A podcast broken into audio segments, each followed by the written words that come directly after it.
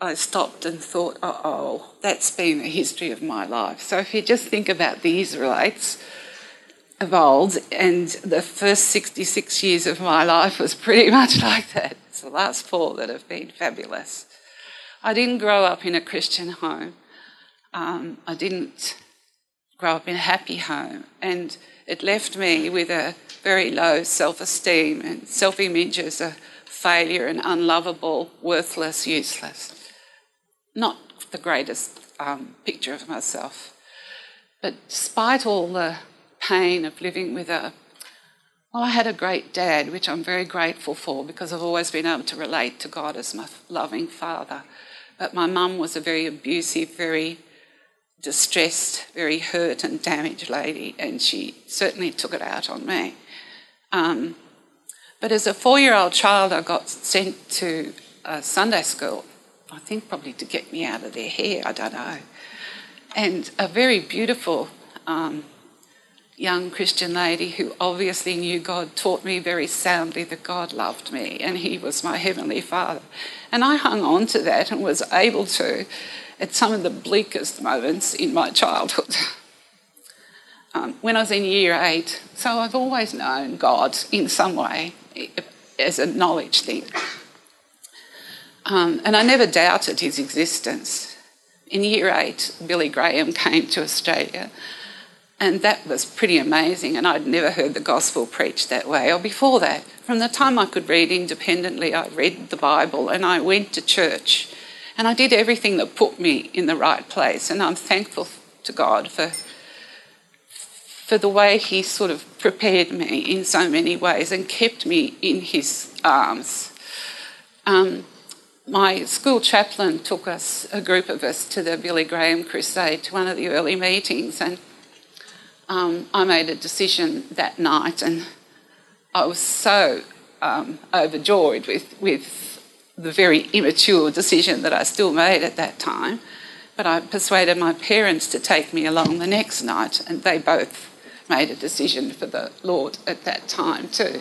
So we ended up going to all of the Billy Graham Crusades, culminating in the time that we had 104,000 people at the MCG when it really didn't hold that many people. It was the biggest crowd that had ever been there. Um, but it wasn't until I was 19 and at uni that I um, experienced new birth and um, power that I sort of limited by my past experiences in lots of ways. But I really did come to know God in a very real way. Um, the next years were very muddled, were not happy. I had two failed marriages in that period of time, um, three children that I practically raised on my own, but God was faithful and has kept every one of those kids, and they all live very much in His presence today. And I'm so grateful for God's faithfulness because I certainly wasn't faithful to Him. I want to fast forward to the 1980s when things started to suddenly become fantastic for me. And one was because I joined a really fantastic church that was a lot like this, only quite huge but it had a wonderful eldership of really godly men and women and a terrific pastor teacher. Um, and that was at Mount Evelyn Christian Fellowship. And I really did grow there to the extent that they decided I could be a home group leader and put me in um, charge of a very, very needy group of people. It was a really interesting walk, I can tell you. But at the same time, I got involved with the Suffering Church worldwide in um, communist countries um, in Eastern Europe and um, China. I don't remember how I got involved with that, but I did get totally involved and um, spent a lot of time in prayer for them. Ran a little um, very small but very effective prayer group in my home every fortnight. Um, and I can remember, told you I'm a pretty flawed person. um, the, the requests that were coming fast and furiously for quite a while were from China, and I can remember saying to God, why do I have to always pray for the Chinese? I want to pray for the Romanians and the Russians and those. They're having just as tough a time. And I certainly came under conviction. There's been lots of times in my life where I've said miserable things like that to God, and it's, it's, it's left me in a place of absolutely um, changing. And it, and it really did um, spark what I could only describe as a love affair with the Chinese church, which at that stage, despite the incredible abuse and uh, the uh, suffering that they were enduring, was growing at a faster rate than the church has ever grown in the history of the church. Um, and it culminated in me um, smuggling Bibles into China twice, which was a fantastic adventure, but it would take me an hour to go through that with you. So you just have to believe me that it was a fantastic adventure. And uh, I came away with an absolute um, picture of God as just being so incredibly mighty that there was nothing that He couldn't do. And there was nothing that I couldn't do with Him if He chose for me to do something. But I knew where the power was, and it wasn't in me. And I learned a very interesting thing there that really a walk with God is just really simple. It really means just obeying what He tells you to do and trusting that He's going to fulfill that. And it reminds me of the song Trust and Obey. And I'm telling you, Mark, if you actually ever perform my funeral service, I want that sung at my funeral. Because it's really good. But yeah, he can sing it. so, you know, I, I was on a pretty spiritual high for the next few years and um, still working with the suffering church uh, using every opportunity I could to speak for them in little groups, not big church groups like this. But thankfully, open doors. Um, didn't really like women speaking in churches, so I didn't have to do that bit. But but it was a terrific time of growth for me. Um, then I got a call one day from a friend who'd gone as a missionary to. Um, um well, he was living in Bangkok, but he was really working into Burma and Cambodia and some of those suffering nations. And um, he, he rang me from the airport and said, I'm just back on business, Val, but I want you to do something. There's a refugee couple in Bangkok who really need you to get them out here in a hurry. Their lives are on the line, and for five bucks each, they could be sold down the river back to um, Burma, where they would be definitely tortured and probably executed. Um, and I trusted this man, and I trusted if he said that he thought I should do something, well, I sort of trusted him. that, that, that I should do it. And I said, But Bob, I don't know anything about immigration. How do you pick me for that? And he said, No, God's told me it's for you to do. So, okay, so I was to do it. So I did. So I tell you, I badgered members of parliament, diplomats, bureaucrats, um, non government uh, agencies, anybody who would listen to me, I badgered for the next couple of months. I had three churches praying desperately for this family. I took up a petition um, with over 300 signatures of people who were prepared to not only want them in Australia but look after them when they came here. And nothing was happening. Um, and I was getting pretty cranky with God and saying, Lord, what are you doing to me? You uh, tell me to do something, then you're shutting doors in my face. What are you doing here? What I didn't know was that he, I learned heaps about his timing there. What he was doing was waiting for the right chance with the couple that um, we were talking about, whose names were Win and Lele. And Win, who was a pretty angry guy at the time, um, had been recognised by another refugee in um, Bangkok. Um, and Win freely admits that in his previous role in Burma, he had been torturing his people. He was a pretty scary guy in those days, but if you saw him today, you wouldn't think so. Um, he went out and bought a knife to kill this guy, and on his way out to kill the man, um, God met him in what only could be described as a Damascus Road experience, and his life was just absolutely changed around. Um, so when he arrived here, he arrived as a Christian, just desperate to get to Bible college, and he knew which college he was going to. But at the same time, the more I was badgering people to bring him in here, they just kept throwing things in my way, saying there's no program for bringing Burmese here. That seemed totally irrelevant to me. Um, and then they started to tell me of this knife incident, and I said, "Oh, but this is the second part of that knife in- incident. He didn't stab the guy, he didn't kill him, and he's now become such a strong Christian. He's just the sort of person we want in our country." And, they, and one of the diplomats, one of the senior diplomats in Burma, said to me over my dead body, Will that man ever get into Australia? And that was echoed by everyone I spoke to. So I'm getting pretty angry with God at this stage and arguing with him about what on earth you're doing, Lord, asking me to do this.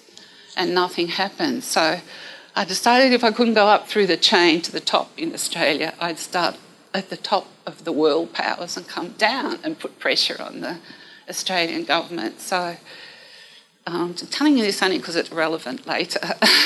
um, he, I decided to write to the High Commissioner of Refugees in Geneva, um, United Nations High Commissioner. Uh, so I started writing, and I wrote for many nights up till two or three o'clock in the morning and put together a package um, of letters and um, papers that just sort of uh, supported it and that um, petition that I'd done. I um, certified it and sent it off, and I never got an answer to that letter, which has always irked me quite a bit that they didn't have the manners to even acknowledge it.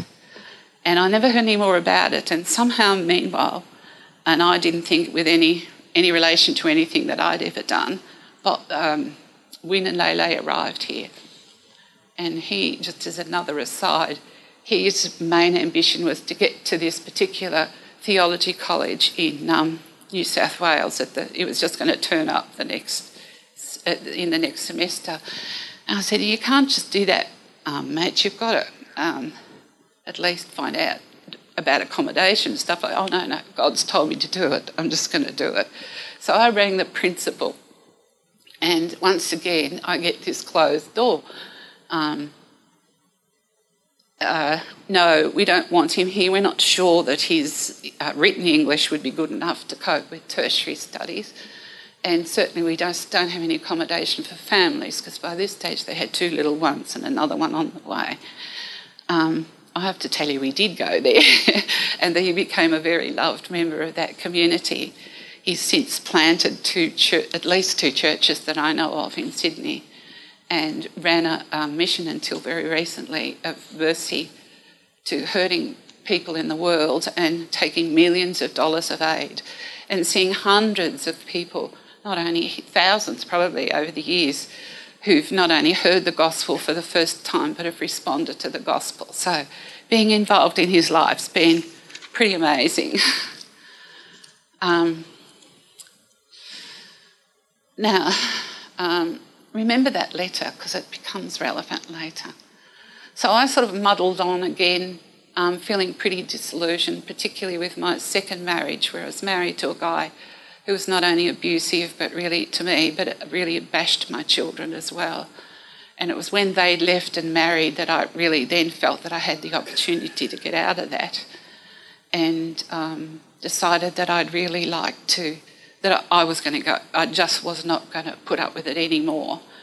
Um, I spoke to the elders of my church who said, Val, and, and, and at least one person on that eldership had seen my, my husband at that time um, try to strangle a girl who worked for him in his bakery. Um, so I knew that they knew about him.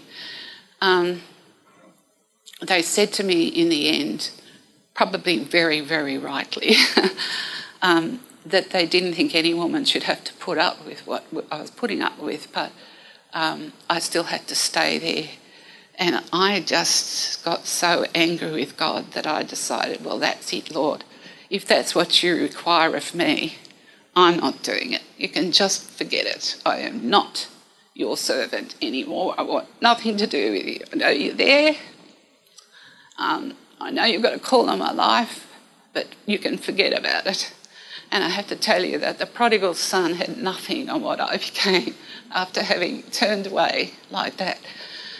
um, I just descended into behaviour. I thought I was having a ball, by the way. I felt free at last. Free is a really, freedom's a really interesting term. Um, and I was doing things and having a ball, and I found all these friends who really weren't friends, and um, I was descending into behaviours that you really don't want to know about. But believe me, I wasn't the nicest person to know. And my heart became so hard, I gave Christians hell every opportunity. Any Christian who bothered or was stupid enough to tell me they were Christians copped with both barrels. And I really knew where to get them. and not many of them would continue to um, talk to me because I really gave them a bad time. So while this was all happening and while there appeared to be some good things going on in my life, uh, inside, and nobody would have guessed what was going on because I was pretty good at hiding it. Inside, I had no sense of integrity, and I was spiralling further and further into the depths of despair. And around four years, about four years ago, very much sitting in a state of despair that day, I had a phone call from Win in um, Sydney who said, Val, God's just given us a new home and we want to have a housewarming party and we want you there because we want to be surrounded by our family. Well, Win is family to me, so I understood that. And I said, Look, I'd love to come, Win. Part of me wanted to, part of me knew that I'd have to deal with God if I went there. so I wasn't really that excited about going. Um, I said, I, I, really don't have the money to get there because I was really having a lot of financial difficulties at that time, which I'm not now. Um, and he said, No, Val, we want you here. We will pay for you to come. And he sent down first class tickets for me. Um, so I had to go. When I got there, he picked me up in this flashy, not only has he got a three story house overlooking the Georges River now, which is the third house God's given her, um, he picked me up in this flashy, huge Lexus limousine like I'd never been in in my life and started to say, you know, Val, we, have got 250 invited guests. This is his close family, but they are family to him because they were all Christians that he'd worked with and lived with and loved. Um, coming on Saturday, and we, we want you to speak at that group. We want you to give your testimony.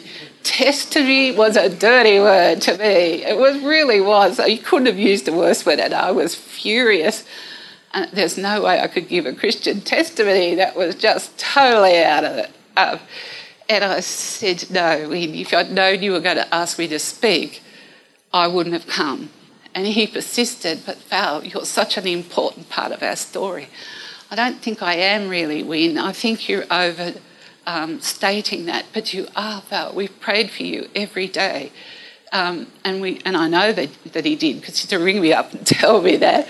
And I um, anyhow, um, he persisted, and I said, "No, there's no way when I don't do public speaking for number one." Um, and I really want to go home if that's what you're going to insist on. And he said, But Val, you really don't understand. You know that letter you wrote to the United Nations? I said, I never told you about that letter, Win. How do you know that? And he said, A guy working with the United Nations in Bangkok told me about it. And he said, That letter was sent to the Australian government. And the Australian government, as a result of it, I think because of the, the petition that went with it, um, have now formed a program for bringing Burmese refugees to Australia. And the, the same guy who said to me, over my dead body, will that man ever enter Australia, called me. He, or he didn't know that he'd said that to me, um, but he called went into his office in Bangkok and said, Mr. Win, and made him comfortable for a change. Um, Congratulations, Mr. Win. Shook hands with him and said, You're the first Burmese refugees to be allowed into Australia under the new thing. Now, he'd never told me that story, so for 20 years I'd been really griped about that letter. Um, and I just went, God, you are amazing. I was just, just give in, was what I said. And I think probably what happened there was for the first time in my life, I was completely surrendered to God because I really knew exactly who He was.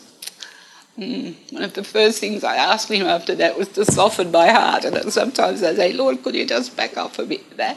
But uh, uh, He knows best for me, so if I cry, I cry. um, and I came home a really changed person. I came home also with a knowledge even of the church that I had to go to because the Holy Spirit had spoken to me in a, one sentence that someone had, from one sentence that I'd heard, um, and told me to go to um, Vineyard Church. And I mean, all these name, churches with crazy names, Lord. Couldn't I just go to the Baptist Church or Anglican Church or something that I understand? Uh, anyhow, um, I'd never heard of it, and the only one that I had heard of in that situation was um, the one in um, Yarra Valley. And it was too far for me to go. Anyhow, I said to my son when I got home, Pete, do you know of a church called Vineyard? And he said, Oh, yes, Mum. And there's one in Berwick, where I live. Um, and Mum, they would love you and you would love them. so I was hooked and I went along there the next year and, and sat under some amazing teaching about kingdom living and living in the supernatural and all this stuff. I hate the word, that word, but it means lots to me that we've been learning about lately, which was just, has just opened up my life in, in lots of different ways. And the other thing I came home with was on the Sunday night they took me to Hillsong, and I'm thinking, Hillsong? How could anything good come out of Hillsong? Um, all they talk about is money, and, and that gripes me. um, and worldly riches, and that gripes me too, because I don't see Jesus living that way.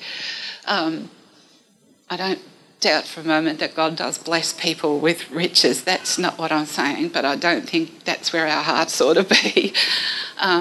And there was a guy called Sy Rogers there speaking. I hope there's no kids here. Who's a who was a, a cross dresser um, whom God spoke to just as he was about to have gender changing surgery and um, has become um, an amazing Christian guy who had a fabulous message that I'm sure, with all the thousands that were there, was meant just for me because he spoke about love and the twisted meanings that's been given today in the world and used in so many different ways like I love coffee, and, and homosexual use of the word, all that sort of gunk. Um, and he replaced it with the word valued. And he went through scripture after scripture, and it really just spoke to me that God not only loved me, but he valued me, which was a pretty good high to come home on. So that's when the good stuff started. That's about four years ago. And since then, I hope I can get through all these points. I've got time? there's been a total change in the focus of my relationship with God. It's not about me and my neediness and God, please help me to do what, what I want to do for you. But it's about who God is and what, and really it's, it's all about who He is and not about me and my needs anymore. And what He wants me to do is just the corollary to that. I've got a new self image. I am a different person now and I choose to align with God's definition of who I am. I don't always succeed in that, and I'd be lying to tell you that I do. Um, but He's teaching me ways of short circuiting that in so many different ways. And one of the ones recently has been just simply to say when a new thought comes into my it's called in the scriptures taking every thought captive i think but it's an easy thing to do you just have to say Lord, whose voice is that? Is it your voice? Then I'll do it. Is it my voice from old? Well, that needs, to, if it's out of kinta with your truth, then it needs to come in line with your truth, and, and I will do that. If it's Satan's voice, I just tell him to go to hell where he belongs. And I actually, I actually had an experience, which is off on a tangent, sorry. um, uh, at the Andrews Centre where I work, um, which is a Christian crisis service. Um, where I, I was asked suddenly to go out and help someone else pray for a lady who was a really sick lady, and the Andrews Centre had been working with her for a long time. And my friend Judy, who runs the centre, said, Val, come and help me. And said, I'm sick of Satan having his way in this lady's life. Come and pray with me. And I did. Oh, what am I going to say? And as I was put my hands on her and prayed for her, I felt the power of God just come on me and through me and nearly knocked me over. And I thought, Lord, and I was trying to pray for her and saying, Lord, it's not me that needs you, it's this lady. Please, just slut out of it. um, anyhow, I did pray for her, and something happened that day. I don't know what it was, she doesn't know. But from that time, she really changed in her relationship, and she's now an amazing Christian with an incredibly fabulous testimony to give, though she's still racked with pain and all sorts of unimaginable illnesses. I can't imagine one person having them, but she has. Um, and on the way home along the freeway, I heard this voice coming from the back of my car. It was a clear voice saying, Who do you think you are? Praying for people to be healed when you can't heal yourself.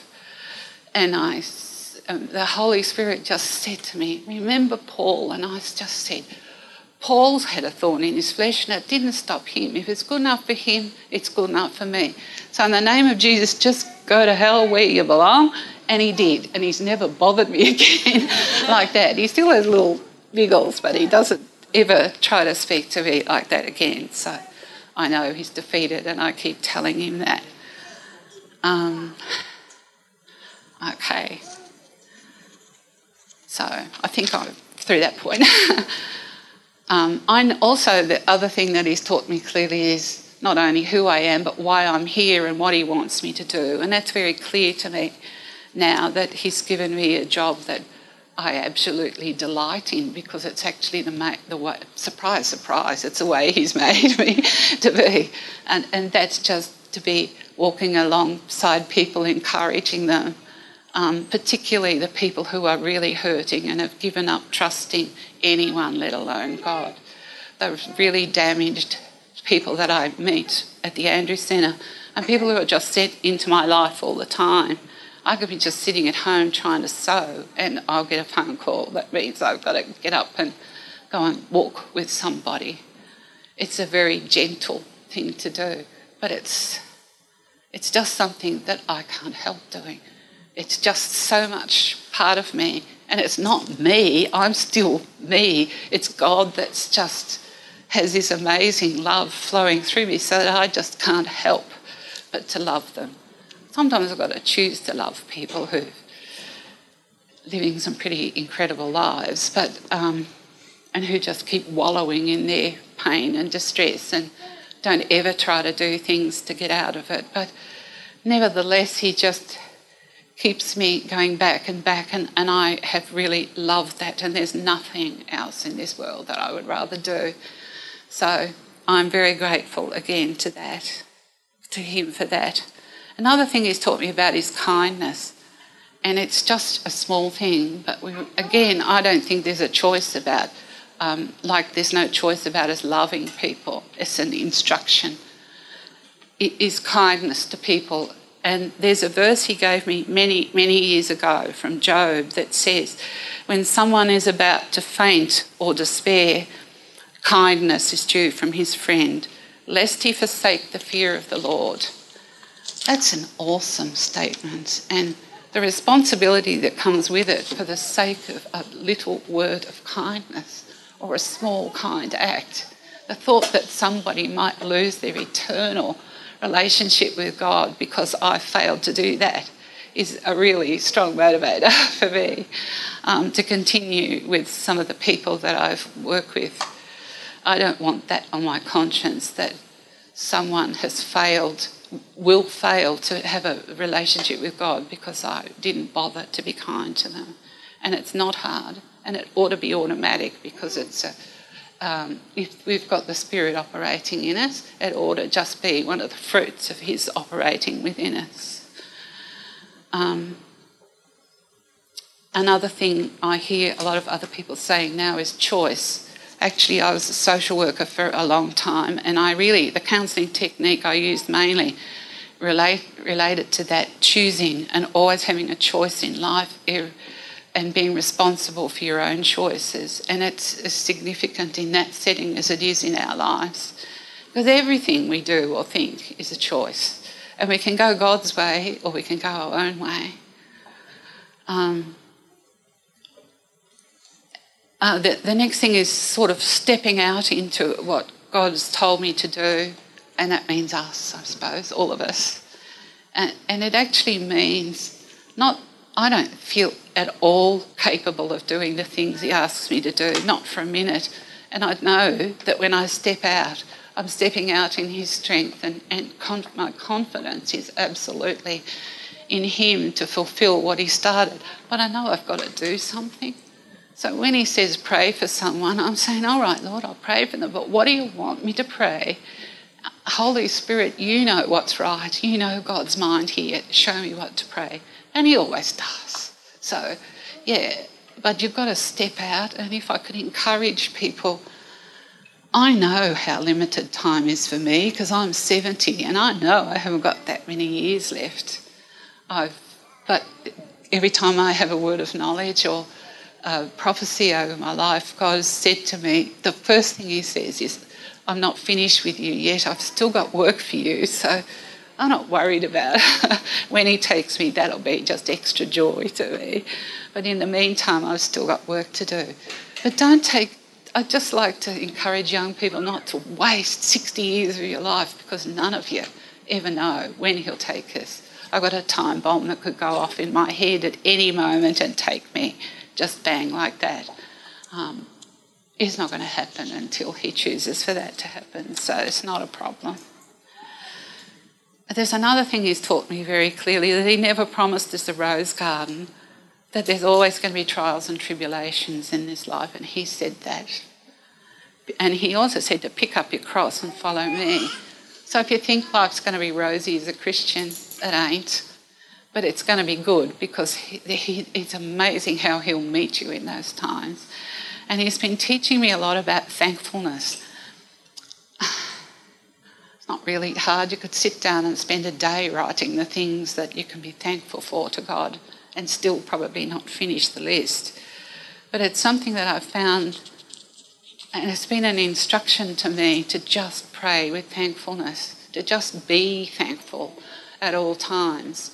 And I've sort of used that in times of prayer and, and when I'm in His presence, I guess. But um, and it certainly is a shortcut way to joy and peace. But lately, He's been saying to me, "Don't want you to just be thankful. Then I want you to be thankful in the bad times." I want you to be thankful for illness. And I was saying, Lord, what are you on about? How can I be thankful for illness? Um, I live in constant pain and I got that thing in my head. But I had a, how do you be thankful for that? Just do it, Valerie, he says. But why? Just do it, Valerie. So I've learned to do it. And I've started doing, I'm practicing doing it, and it's been amazing. I keep saying, Lord, what do you want me to learn from this? Are you trying to teach me something? Just do it, he says. and along the line, I am finding things that he's teaching me apart from the the ability to get through it with his strength and really leaning on him. I actually am aware in the last couple of weeks that the pain level that I've lived with for a long time is dissipating. Now, whether that'll go is up to him. I don't, I don't really care because I know he's with me anyhow. And the other thing that I'm learning, uh, have been learning, is perseverance. And he sort of put a, a real plus on that one by telling me in scripture, now scripture I've probably read millions of times, but it never really meant much to me, that perseverance brings completion, completeness. Is that right? Mm. And I think, wow, what a concept, Lord. Bring it on. I mean, I can't wait to be persevere through things these days because I know it's going to bring completeness, and completeness in God is just something that blows my mind. And and I can only say, Bring it on, Lord. So, yeah, there's all these things He's been teaching me. and I'm just amazed at, at the way he meets. He's not just this powerful, all knowing, almighty God that is the ruler of everything, a creator of everything. He actually cares and meets and works with us and works through us. That's another thing that blows my mind that He'd choose to work through limited people like us, like me. I'm not saying you, but me. Um, but He has chosen to do that. And I keep saying, Lord, why would you do that? I haven't got an answer to that, but I know one day if it's necessary, I'll get the answer. So, yeah. And I guess finally, I've been really thankful for him leading me here because to me, in this church, there's a culture of honour and love that I've never experienced anywhere before. And that has been just so freeing in itself. And so I just wish I could give something back to people here because it's just been an, an amazing high to be on the last 12 months I've been here. Doesn't mean I haven't been having some tough times, that would be lying too, but um, I just wish that we could, I want to jealously guard what we've got here, not to keep it for ourselves. I hope there'll be heaps of people that we can bring in, but um, we have to work at it and it's not going to just keep happening. We have to really still keep this idea of honouring people and honouring each other's differences instead of trying to put us all in, make us all the same. It's not what the body's supposed to be about to be. It's supposed to be all different things and parts. So, honouring the different gifts that He's given each of us is something I really treasure, and I treasure that experience in this church where I've felt for the first time in my life that that um, I've actually been valued by by the church and given an opportunity to serve with the particular gifts he's given me, which are pretty simple gifts, but they're, they're his work, and, and I love it. So thank you for, for what you've given me. I really am grateful for, for being in this church. Okay.